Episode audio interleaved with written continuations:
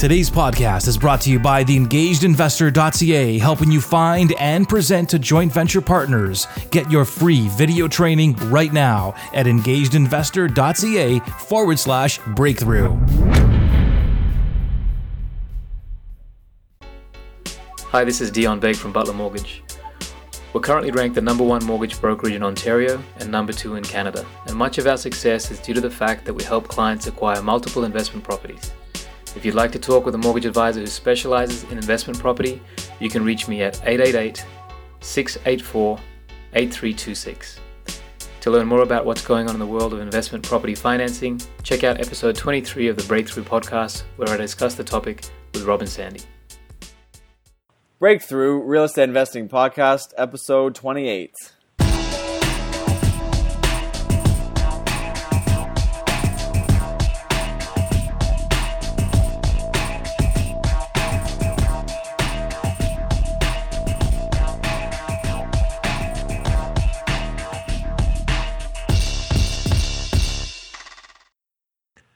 Hello, and welcome to the Breakthrough Real Estate Investing Podcast. We put this show together to inspire you and help you break through to the life that you want to live through the power of real estate investing. My name is Rob Break, and here with me again is Sandy McKay. Hey, Sandy, what's going on? Hey, Rob. Um, you know, same stuff. Just excited to get this out there, get another show produced, and, you know, hopefully create some awesome content for our listeners. I know we will, and yeah. we have our guest on the line already. Suzanne Bemrose, and she is a paralegal from the Whitby area. But I guess you cover what area do you cover, Suzanne? Um, I cover Whitby, Durham, uh, Toronto. I travel as far as Burlington and Brampton as well.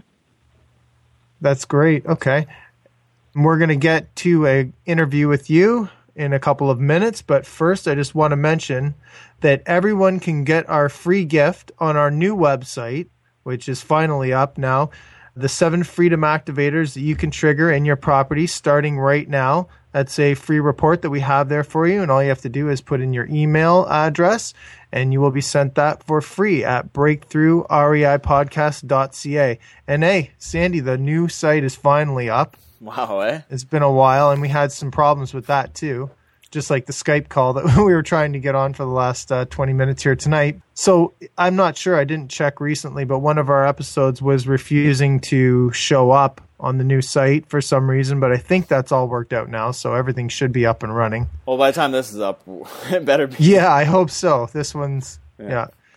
So, what else do we have going on, Sandy? I just closed on a property. We're doing some renovations there. That's exciting. That's in Hamilton, right? Yeah. The okay, so that was the one that got delayed a bunch of times. Yeah, so there's not much to talk about yet. It's just exciting to finally be demoing some stuff. Just started that today, actually. Not myself, but someone on our team here, and uh, yeah, you know, we'll probably talk about that later on. Okay, and what are you doing? You're duplexing that place too, right? Yeah, it's going to be a duplex. Uh, it is a duplex, but it's not legal right now. We're going to fix that. And um, yeah, and then bought it. We're gonna fix it up. We're gonna rent it out, and we're gonna refinance. And good stuff. It. Yeah. Well, mine my deal is going well so far. The the one that we talked about on the last episode, which was so I bought a house to do a quick flip, and it was just a you know paint and paint and well paint and paint kind of thing.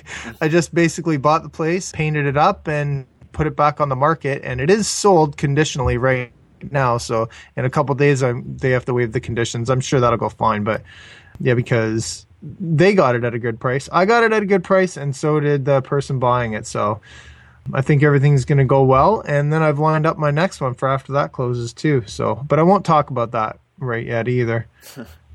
There's a little too much going on here, and I know uh, we did something a little bit different too for this episode, I actually put it out there on Twitter and LinkedIn that Suzanne was coming on, and I got a whole bunch of questions. So we're going to do um, just a little bit of an overview of the Landlord Tenant Board, the Residential Tenancies no, Act. the Residential Tenancies Act, yeah. and then uh, we're going to get into a bunch of listener questions. So that should be fun. But I wanted to mention that we do have our contest going on. I know last summer we gave away that Bluetooth speaker, and Sandy, you were pretty mad when we had to ship it out. Well, that's true. I guess we're doing we're doing summer giveaways now. I guess that's the theme. Last year Yeah. we did it in the summer. Yeah, we've got this year. We've got some um, I won't be too mad about these ones. I think this is awesome. yeah, because well, because you're all, already a member. yeah, that's right. But um, this may not work for all of our listeners, but we do have two free tickets for a Durham Real Estate Investors meeting coming up this September, and they're in Whitby. But uh, I know there was uh, Quentin was asking how far the farthest person came from, and I believe it was Windsor or something crazy like Really? that, like Windsor? a couple hour drive. Yeah, it was pretty far away and well worth it. I thought it for was that. like four hours drive. Actually, It was- quite far. Yeah, it was quite far. I mean, I'm two hours on a when on a weekend evening to get there. That's why probably why I don't make it there as much as I'd like. But Hamilton's pretty tough. Windsor would be crazy. Yeah, so I mean, these the they are well worth it, and I know anyone who gets to go there, especially if they're going there for free, but well worth the uh, price of admission because, you know, Quentin D'Souza, who we've had on the show a couple of times now, he's always got a ton of interesting stuff to share with everybody, and I've been an inner circle Durham I member for two years, over two years now, and he always gets amazing people to come out and like Julie Broad's spoken there, Harry Stinson, Stefan Aarnio, Tom Karadza, you know, the list goes on. He's always got great guests, and of course Suzanne Bemrose, who uh, I met last month when we were both speaking there. That was a lot of fun. yeah, that was your second time out to Durham It REI. was. wasn't it? I I have been out there twice. I I love Durham REI. I love watching the people help each other, and I love how they all want each other to be successful. And I think that's the heart of that group. And it's just wonderful to talk to everybody there and to be part of that on a on a short term basis, unfortunately, but just to be able to speak and help you guys become more successful. hmm Well, it is awesome. So if you're in the area, I encourage you to try and get a hold of these tickets. So what we're asking you to do is the same thing as last year, which was just leave us a review on iTunes and then shoot us an email saying I reviewed it to info at breakthroughreipodcast.ca and put your iTunes name in the email as well. So we know who you are, and then you'll be entered for the tickets. So that's awesome. And thank you very much, Quentin, for giving us those to uh, give out to our listeners. Right on. Very cool. And I know we have a couple other things we have to mention. Of course, everyone, even if they're uh, not in the area, should go over to iTunes and rate and review the show. You know, it does help us to get out there to as many people as possible, and we are growing a lot every every day. It was kind of funny. I was actually taken back when I was speaking at Durham REI, and Quentin sort of interrupted me when I mentioned the podcast, and he said, "How many people have actually listened to it?" And I, I I would say it's pretty close to half the room put their hand up. So that was pretty pretty amazing for me anyways. And that was just the people that were there. So that was cool. Well, Rob, I was at Um, an event today, and a r- random person came up to me and asking me about it. I, I had no idea who they were. They were um, it was just a realtor event in Toronto, and this guy was getting his license, newer realtor, and he's an investor and in Brampton, and he was asking me about the show and this and that, and yeah, out of nowhere. So it's cool. It's happening more, Yeah. more, more, and more often. It's happening to me a little bit too. It's kind of funny. But uh, you know, of course it's not just walking down the street. It's at a it's at a real estate event of some kind, but it's still kind of cool. Um so I guess that's about it. Okay. Well, would you how about we get into the interview everyone? Does that sound okay? Let's do it. Sounds great. Suzanne, like I said before, is a paralegal, and we're going to talk to her tonight about everything to do with, uh, you know, tenant problems that can arise when you're renting out properties, as most of us do who listen to this show. So, this is going to be really awesome, and I've got a ton of questions from listeners, like I said. So, would you just tell us a little bit about yourself and your business, Suzanne, please? Sure, I'm a paralegal. I'm licensed with the Law Society of Upper Canada. So, uh, just like lawyers, but on a smaller scope of practice, we can give legal advice and we carry uh, errors and omissions insurance. I'm a partner at Bell and Legal, which is our company, um, and I practice in small claims court and landlord and tenant board. I became a paralegal about three years ago. I worked downtown in the Bay Street firms as an assistant to uh, large companies, a couple of large law firm firms, as well as Merrill Lynch. And I wanted to be able to run my own business. And I love landlord and tenant board. I love small claims. Usually they go hand in hand. The landlord and tenant board is a tribunal.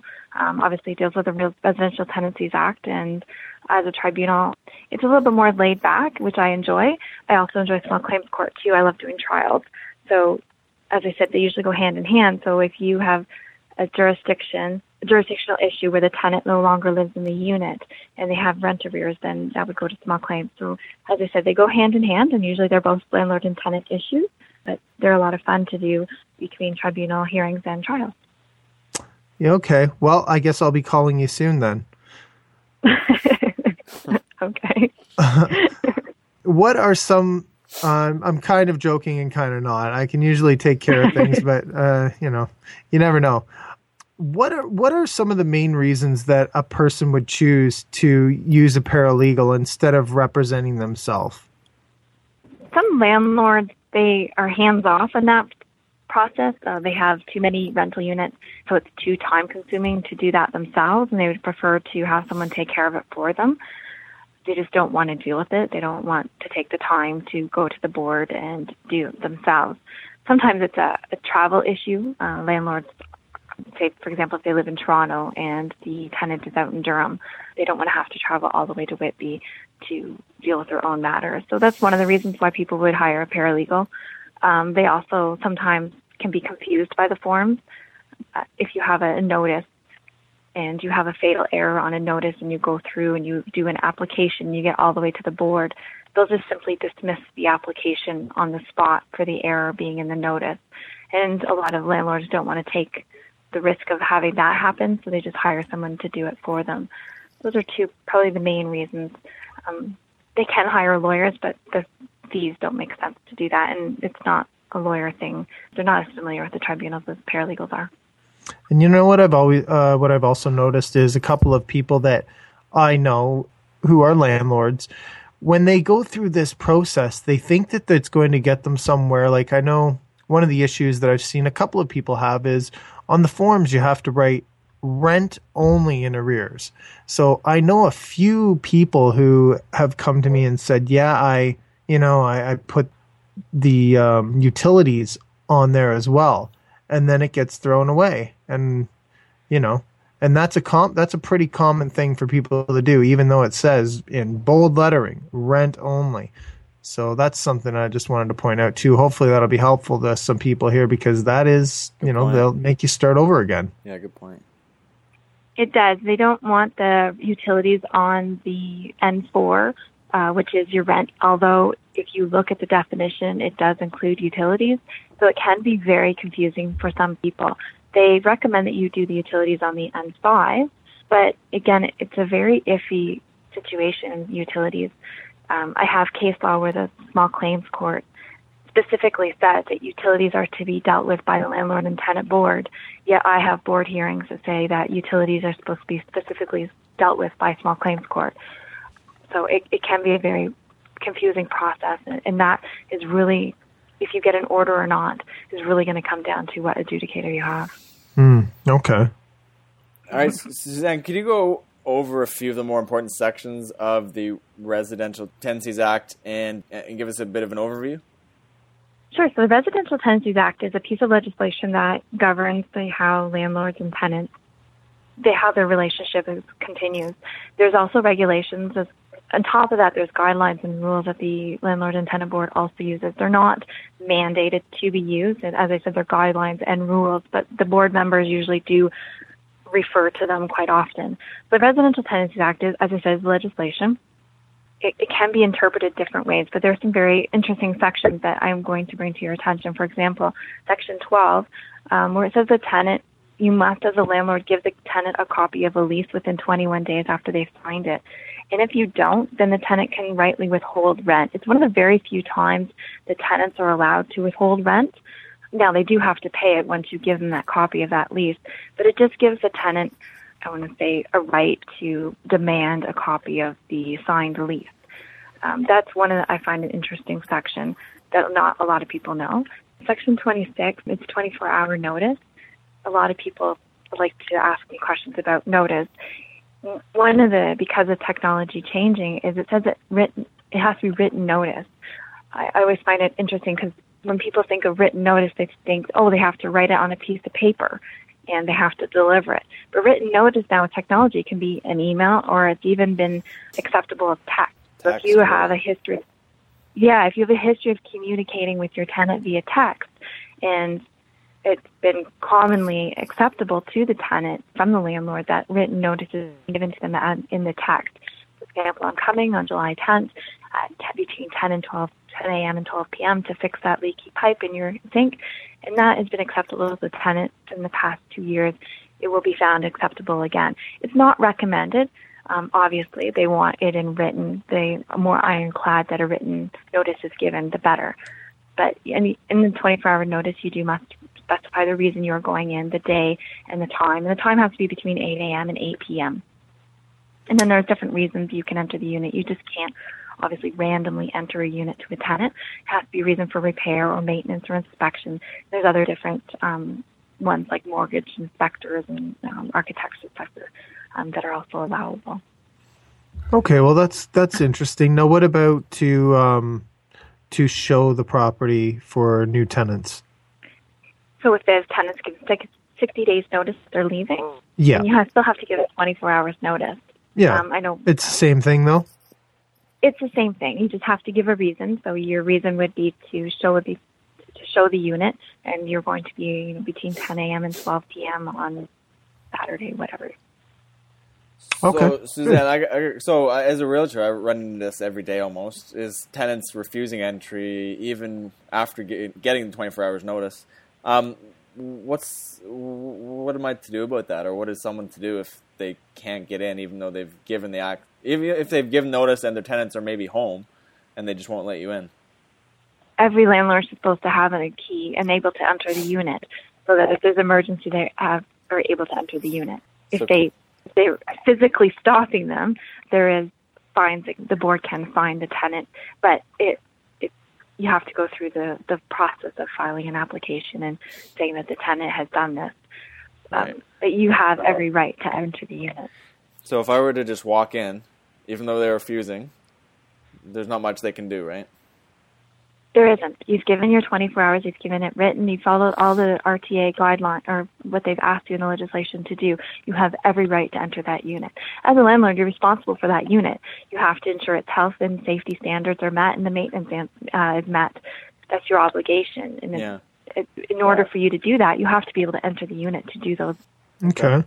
Well, now you said as a realtor though, Sandy. So, and and I did run into this problem just last week, where um, I had tenants who I said, "Look, we've got because I was selling a house. I said, "Look, we've got showings, um, you know, tomorrow at noon or whatever." And they they say, "Yeah, yeah, sure, no problem. That sounds good." Well, okay, yeah, absolutely. And then the agent would show up with their client, and there'd be a sign on the door saying, "Sorry, no showings today." and then they'd just leave because I don't blame them for just leaving. Like, who would walk in, right?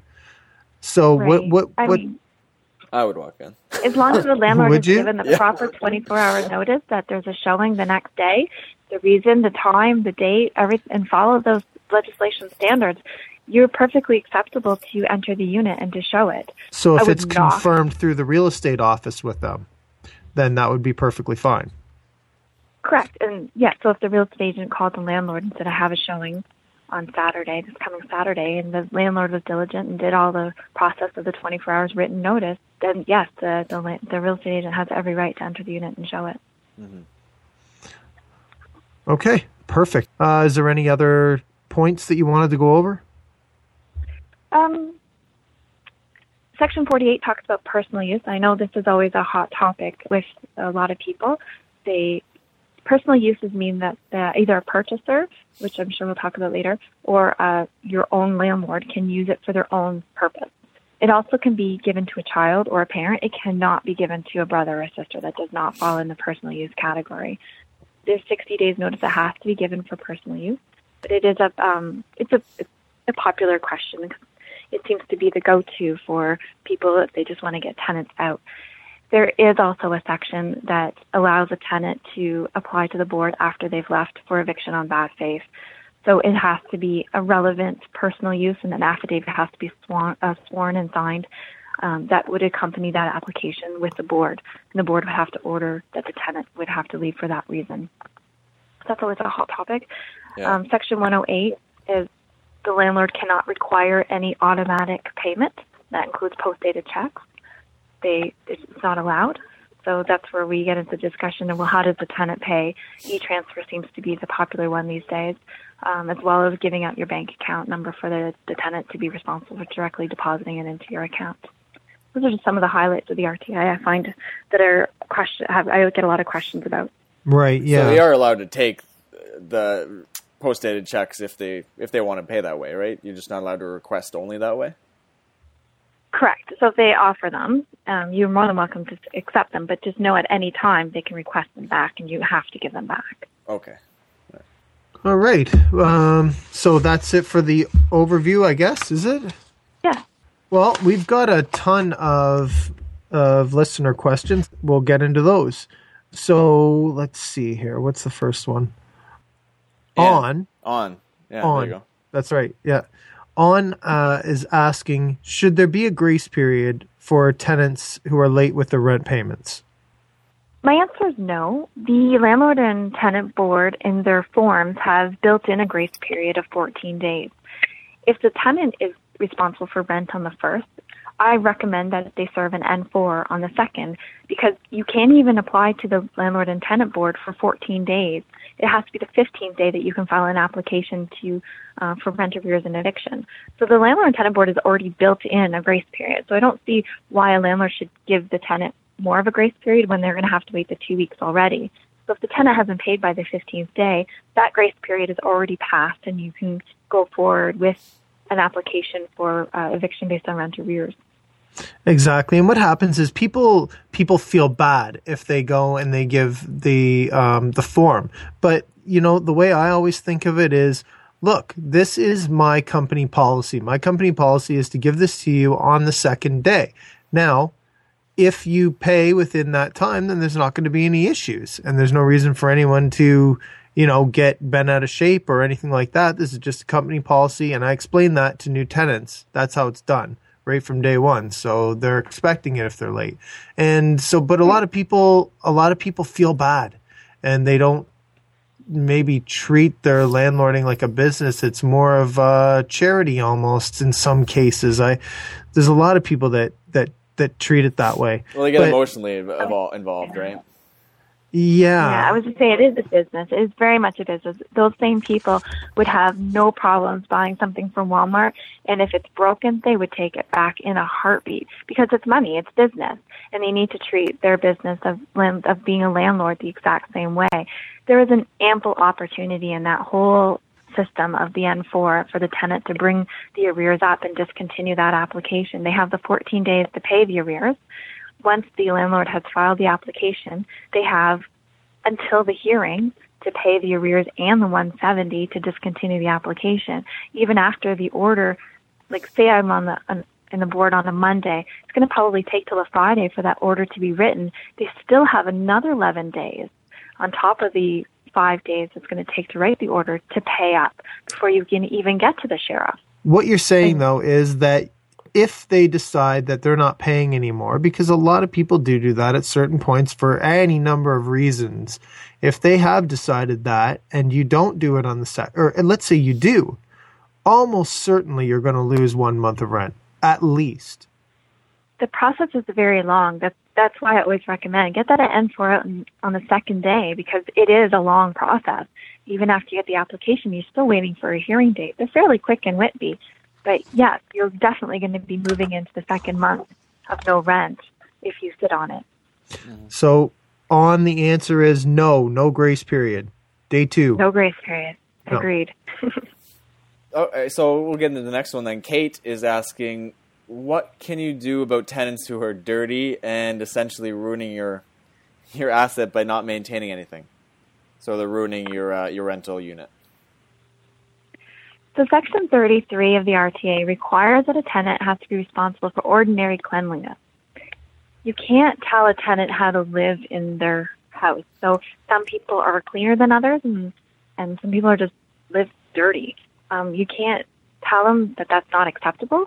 But if they are damaging your assets, for example, the floor, or and big one is dogs and and their claws on the hardwood floors, the tenant's responsible for that damage.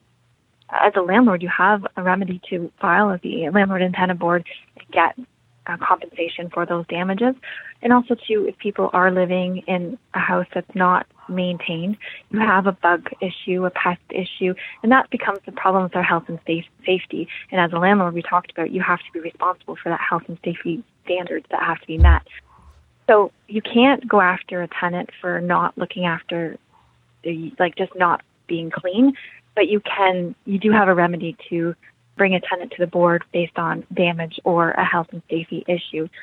That's not the direct attack at the tenant living not in a great state, but it's definitely a, a remedy that you can get to that. So let's say you go in for an inspection and you see that, okay, yeah, so their kids have ruined the floor when along with their dog and them moving furniture all around. They've destroyed your your hardwood floor. So you notice that, and they're not moving out. You know, there's no plans of that. What what actions would you take from that point? You can file to the board uh, an application that tells the tenant that you've noticed that there's damage to the floors, that they need to fix it, or that you're going to be fixing it and they need to pay for it.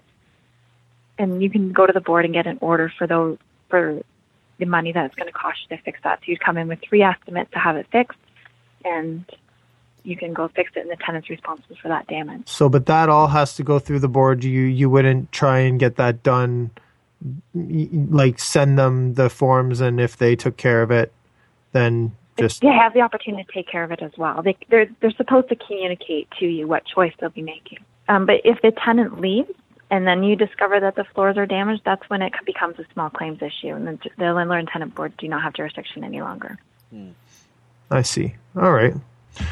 Okay. I well, recommend people. I recommend people do inspections twice a year just to keep on top of that damage, and so that they do know where their unit is at in state of damage, and, and encourage the tenant to fix it. Yeah, and some people I know even encourage uh, like a, a seasonal inspection. It's not uncommon for a landlord to come in in the fall and change the filters, and come in in the spring and change the filters uh, for houses, or even um, just to do an inspection and check the light bulbs or the smoke alarms, and which are all in, mandated by bylaws. So they're responsible for checking those and making sure they're working. Mm-hmm. Okay, our next question is from Frank, and he says, "Why are you not allowed to evict for smoking or pets if it's in your lease?" It is a very two different animals. So smoking is one and pets are the other. So I'm going to deal with them each separately. Uh, smoking, you can actually evict for people smoking in your unit. As long as it's in your lease that it's prohibited, you can take a tenant to the board based on the fact that they're smoking in the unit. You won't get an eviction based on that. It's very rare um, unless there is an, a health issue. So if you advertise that there's no smoking in the a duplex, for example, that you need a non-smoker because the other tenant has a health issue, then that becomes a problem, and you have a responsibility to the other tenant for to their health. And you can take the first tenant who is smoking in their unit to the board, and they need to stop. There's different forms that you can be used and give them warnings, and if they are if they continue doing it, they will be evicted for doing that. So you are allowed to evict a tenant for smoking, um, as long as it's in the lease. Let's stay on the smoking there just for se- one more second. So you said as long as there's a health issue, but let's say I live upstairs. I don't have any health issues, but I've got a couple of small kids, and you know, and and the smoke's just pouring up from the bottom section of the duplex. Again, you can take them if it if it says in their lease that they're not to be smoking. You can definitely take them to the board and ask them to stop smoking. There is, as I said, forms and notices that you can give them prior to taking them to the board where they say you, you're asking them to stop and if they continue then you can take them to the board and have the board order them to stop um, if this continues, you will eventually get an eviction order based on that. If Have it you- specifically says they can't smoke, they're not to smoke. Okay. I'm just curious have you run into anywhere it was not a health issue but it was more just the the general enjoyment of the unit? I have. Um, it, we ended up in mediation, and the tenant agreed to stop smoking, to smoke outside. And as far as I have heard from the landlord, that has been what's happening. Okay. Uh, now we were going to talk about the pets too. Sorry, I wanted to just clear up that kid thing because that's more. Uh, I would say that's a little more common than even you know somebody with a health issue on the upper unit. Right, and even like in Durham, they've just now introduced a no smoking bylaw in all the parks. It's it's a it's a social norm now that smoking around kids is not acceptable in cars or in parks or anything. So it's not any looked at any differently in the landlord and tenant board with smoking and kids. hmm So pets, yes, it's very much different. It, the RTA specifically speaks to pets where they don't speak to smoking. So Section 14 states that any clause with respect to pets is void. So you cannot put in your lease anything saying if you have a pet, you're evicted or anything. It's just completely void. The RTA says that you just can't do it. Now, what you can do is you can deny an application based on them having pets, but you cannot evict them for the sole purpose that they have a pet. What often comes up is the reasonable enjoyment argument that other tenants or neighbors or such don't like the dog barking, and that becomes an unreasonable enjoyment interference of other people around, and the tenant, the landlord will take the tenant to the board based on that. Um, or a damage issue, as we were talking about with the hardwood floors and their claws and such, or cats and screams, all that different aspects of damage. But specifically to evict a tenant for having a pet, you just cannot do. Okay, great. So next question comes from Meryl. Meryl asks, "What type of documentations do you need to keep for paper trails, recording, and others to support your side when dealing with problem tenants in the landlord tenant board?" So the new forms that came out in April 1st are very detailed oriented in the t- in, in the sense that they want dates and descriptions of events. That's big. So first off, you the notices have to be the board's notices. They don't like any other type of notices, and the details within the notices and the applications are dates and exactly what happened. So just keep a, a log of what's happened. So, for example, uh, dog barking. We were just talking about that. Um, a landlord is not does not live at the unit. Has three different tenants in the unit, and one has a dog. So, uh, unit one, two, and three. Tenant one or unit one has a dog, and tenant two on July 1st complains about the dog barking to the landlord. So he'd keep the date and who complained. Then on July 2nd, tenant three or unit three complained about the dog, dog barking. They would keep that date and the details of what the tenant said. Uh, paper trails, if they texted, if you can keep a copy of that text, that's great. Often, tenant in unit two and tenant unit three does, doesn't want to be part of the board hearing, so the landlord would have to testify to receive any other complaints.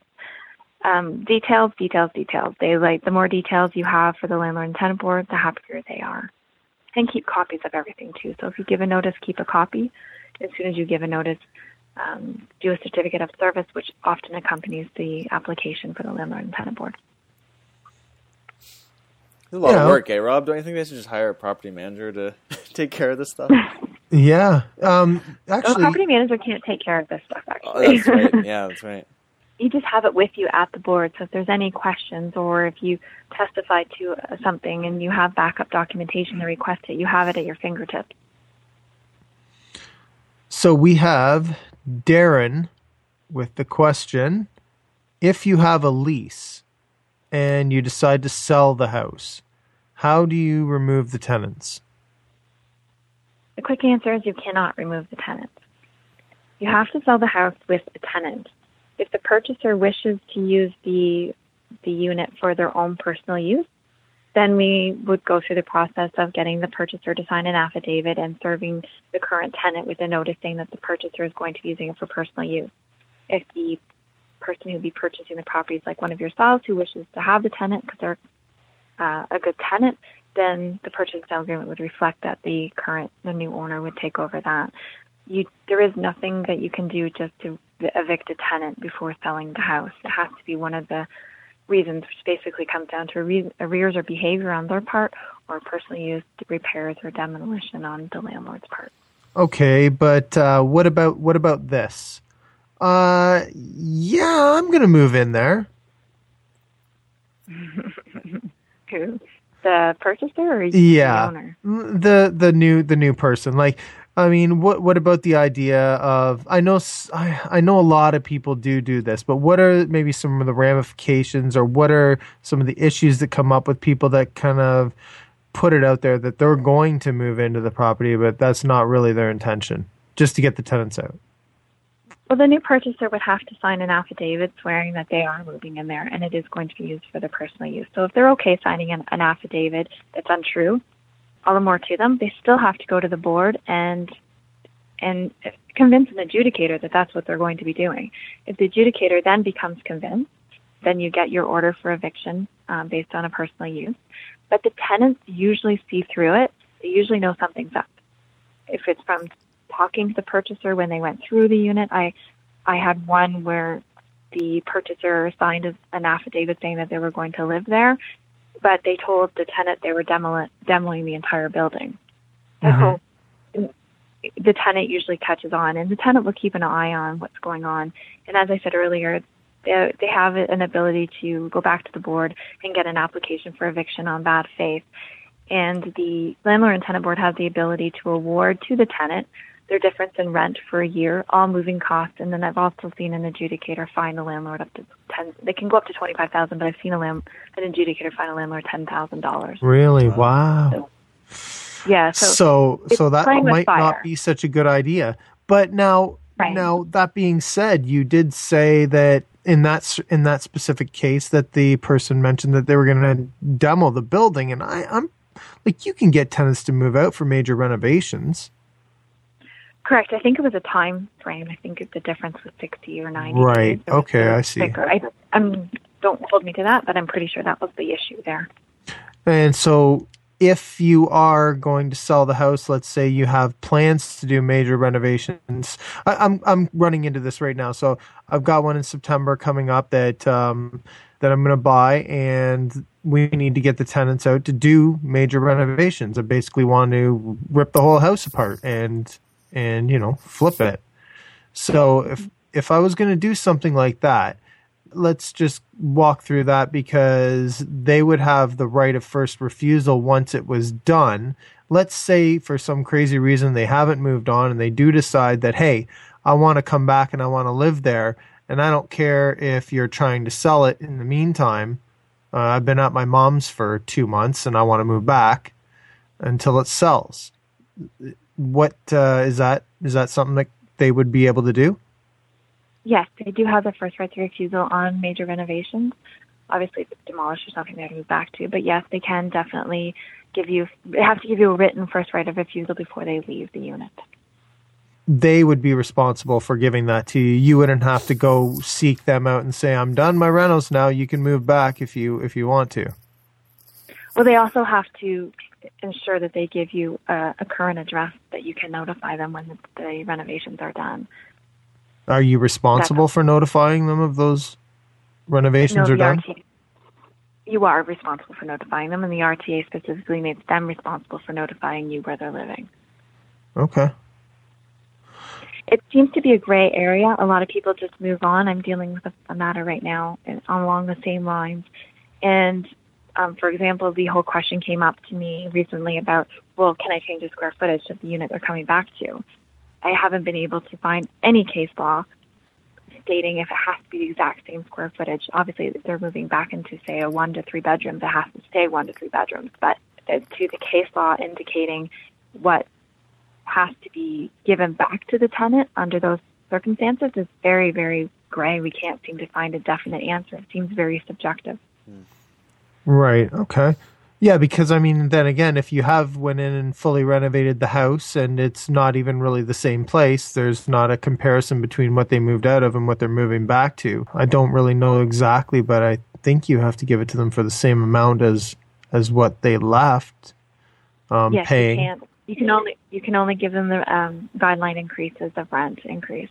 So if they're paying four hundred dollars for two bedrooms, they've lived there for thirty years. You have to give it back to them four hundred dollars plus your your acceptable rent increase amount. So that would be something interesting to look into is whether or not with those substantial renovations, whether it is the same unit by definition. I don't know if there would be something there that you could look into maybe, but you know, that's it'd just, be the same unit with upgrade, right? So it'd be um, obviously an upgraded unit. So they're going to get probably a very nice unit for four hundred dollars, but you also have the remedy of going after above guideline rent increase for capital expenditures, which is a Mhm. whole other topic. Oh, there we go. Right. That's a remedy. And then if it's after what is the what is the date where you don't have to follow the guideline? There is actually a specific date where if the house was built after what is it ninety one? Don't know off the top of my head. I, my reaction was 94, but yeah, you're in the right ballpark. Okay. Yeah, so if you want to increase your rents more than the guidelines, take a look at when your place is built and you it don't have to encourage the landlords to build more opportunity for tenant rentals because um, uh, developers were building houses because they knew they could, they could sell it and get the money right back away. But if for tenants they put money in and they they set a, a rent increase and then they need or sorry they sent set a rent amount and then they had expenditures after the fact jumping through hoops to get those expenditures approved was very difficult and it wasn't a risk a lot of developers were willing, were willing to take. So the government changed it so that they would encourage the, the developers to make more rental units.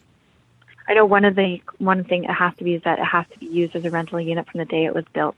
It can't be used as a resident. uh, Oh, that's interesting. rental. Yeah, I remember Mm-hmm. uh, hearing that too. That's a that's a pretty key point. Yeah, it's not something I run across all the time, but yeah. All right, so next one's um actually th- reading this question reminds me that a lot of some of these answers are strictly for Ontario, right? There can be some differences as you go across the different provinces. Correct. So so Dion's asking here, landlords in other provinces collect security deposits. Um, why can't we he- here in Ontario?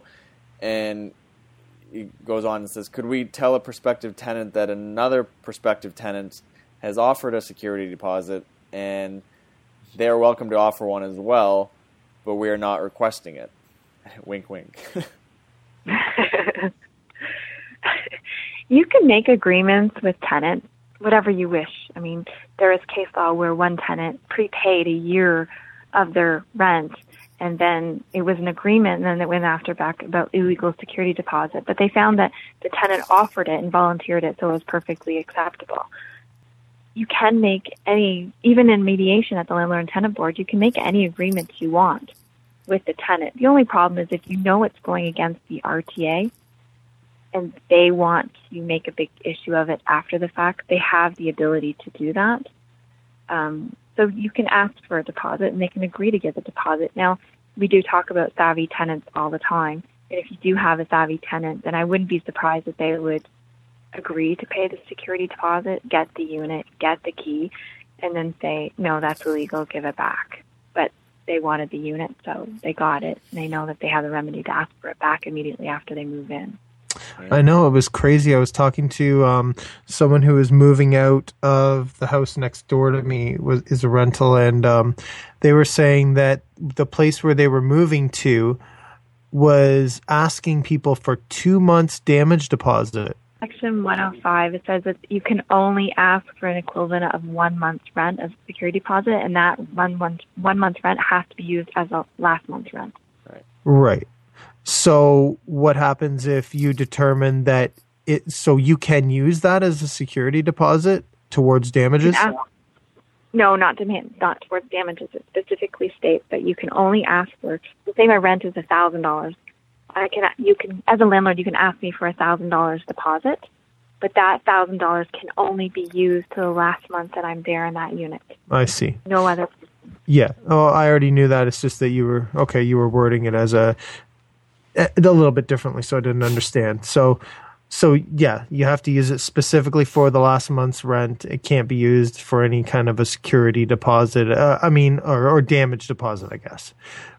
No one can be used as dam- damage But- deposit at all. Then again, like you said, they can request whatever they want. I suppose that would be the best way to go about it if you were going to rent in something like that and they asked for two months damage uh, damage deposit like this place was that you could move in and then ask for it right back.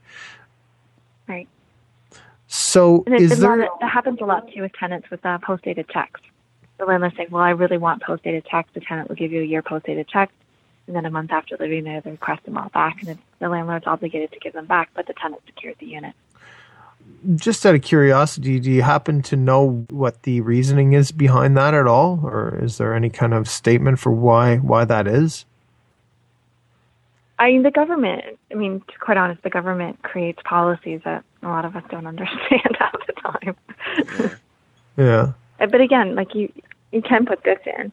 Um, you have to remember that any agreement between the landlord and tenant is acceptable. So the, sometimes for the tenant, giving a landlord post-dated checks. I mean, I'm a renter, and giving the, the landlord post-dated checks was a lot easier for me than paying the bank fees to send an e-transfer or running to her bank to deposit the money after taking it out of my bank. So, I mean, an agreement between the landlord and tenant and post-dated checks makes sense. It, it's easier for the landlord just so every month just go and deposit the check, and the tenant doesn't have to worry. They just know that the the money's going to come out in the first of the month. That's right, because it's their responsibility, the tenant's responsibility to, to pay, right? Not the landlord's to collect. Correct. And so, as a tenant, it's it's a lot easier if the if the landlord already has the check. Yeah, for sure. So, I mean, it's not uncommon that tenants often give post-dated checks because it benefits them as much as it does the landlord. Drew asked the next question. That is, under what circumstances can a tenant who is in a one-year lease terminate the lease before the end of the uh, contract? they can give 60 days notice. They're not supposed to do that. A lease, a term within a lease is meant to protect the tenant, letting the tenant know that the landlord cannot evict them for personal use, renovation, demolition, demolition, etc. Um, that for that one year, and that they're secure living there for one year. And on the flip side, the landlord knows that the tenant is supposed to stay there for one year, and that they have a tenant for a year. But I mean, it does happen that a tenant will end the, lease early, especially within a term, they are by contract responsible for the rest of that contract, that one year. But the Landlord and Tenant Board in Section 16 specifically states that when a landlord or tenant becomes liable to pay any amount as a result of a breach of a tenancy agreement, that person is entitled to claim the amount, has a duty to take reasonable steps to minimize the person's losses. So basically, this is saying that if I give my landlord two months' notice within a term, they the landlord has a responsibility to try to re-rent that unit. If it takes them three months to re-rent the unit, then the landlord's entitled to three months' rent. Is that If it takes them is that on a lease term as well as like because I understand that uh, on a rental term, but even is that under a lease term? Because I would I was under the impression that that was the responsibility of the tenant then to find a replacement to be approved it by the landlord. both both of them.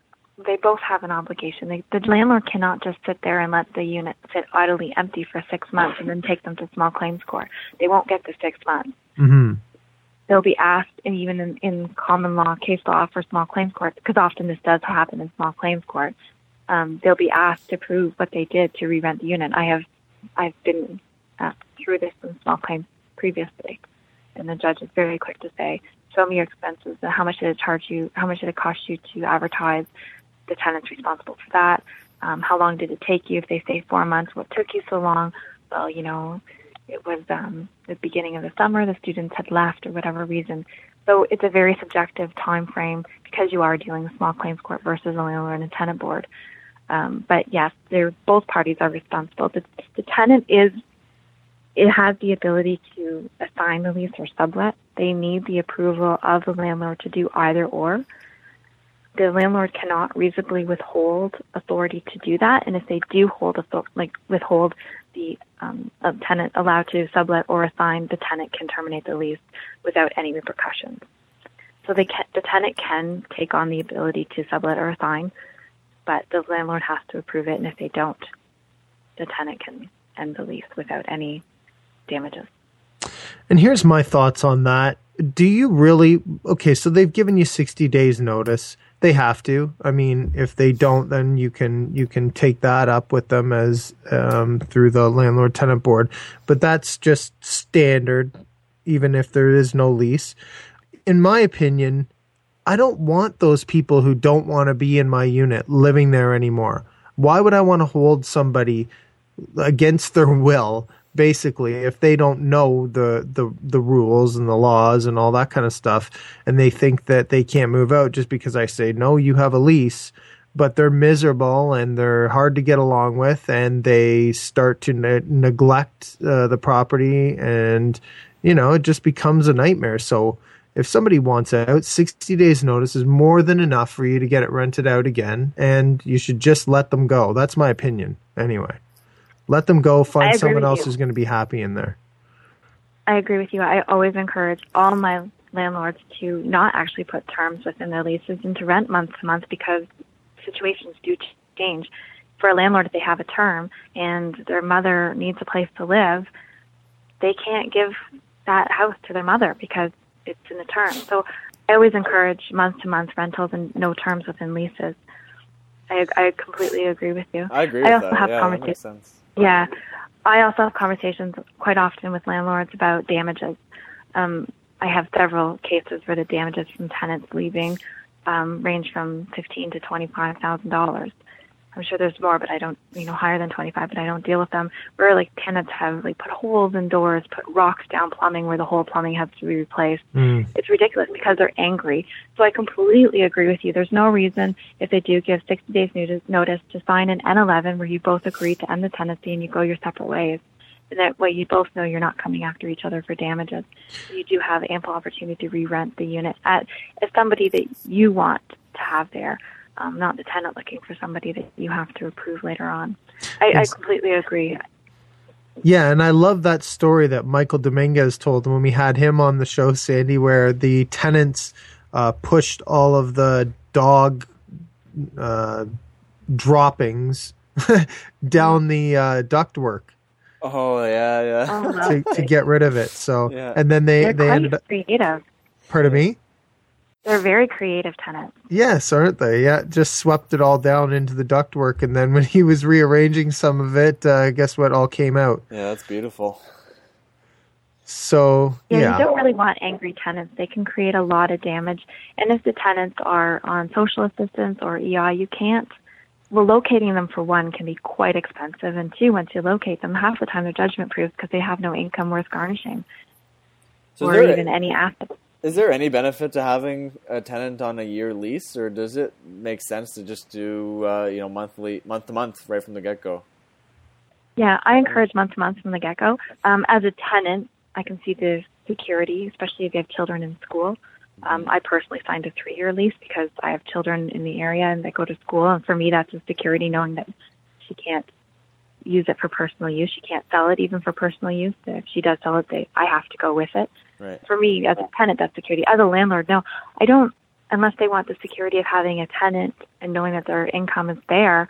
But even still, like, you can find a new tenant, especially in Durham region, oh, yeah. all the schools and the, the real estate market's booming. Anywhere in GTA, rental, really, you can. Yeah, I, I completely agree. So as a landlord, I don't see any I, at top of my head, I can't see any benefits to putting a year term or two year term within a lease. I don't do any leases. I do all month to month rentals. Makes sense. Yeah, so let me be specific. Lisa, uh, I use the term specifically for a term within a lease. Leases never expire. There's a misnomer that th- people think that leases expire when the term expires. Um, a term may expire after a year. The lease will never expire. So if you have a term within a lease, that ends and then the lease turns into a month to month lease if for our listeners, just to be clear that a lease does not expire. People think that once the term expires, they can just give their tenant a 60 days notice and the tenant's gone. That does not work like that. Right. Yeah, it just it, it continues on as a month to month rental unless they re-sign a different term. Correct. Which again, I don't. I mean, the um, I actually had an interesting conversation with somebody the other day.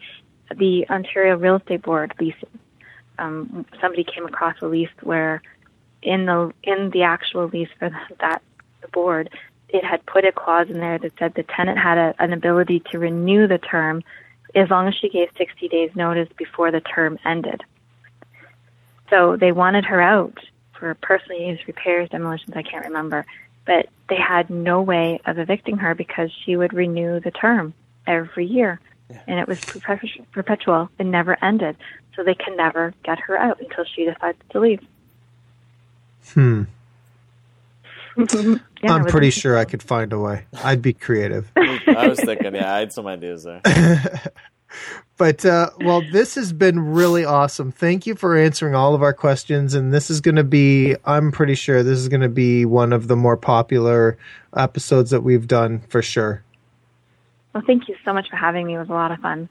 I'm gonna I'm gonna just direct a lot of uh, clients to it instead of trying to answer all these questions myself because this is definitely uh, definitely a lot of good information here and probably a lot more correct than what I would try and give. well, thank you. It was it was an honor to do the podcast with you. Um, it was a lot of fun.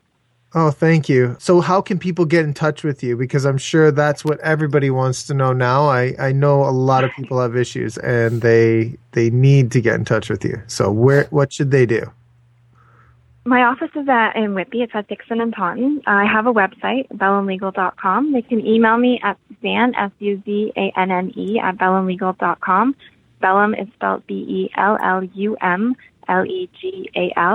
Or they can just call me at 905-809-1887. More than happy to take their phone calls. I do offer half an hour free consultation, so people who just sometimes need a direction or a point in the right direction or just need to figure out what their strategies are, I'm more than happy to sit down with them. Okay. And again, people don't worry about writing all of that down. If you want to find any of that information that Suzanne just said, we will have it all in the show notes.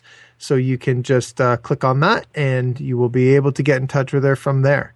Oh, that was great. Thank you so much. That was yeah, that's awesome. That was perfect. Thank you so much too. Have a great night. Bye. Bye.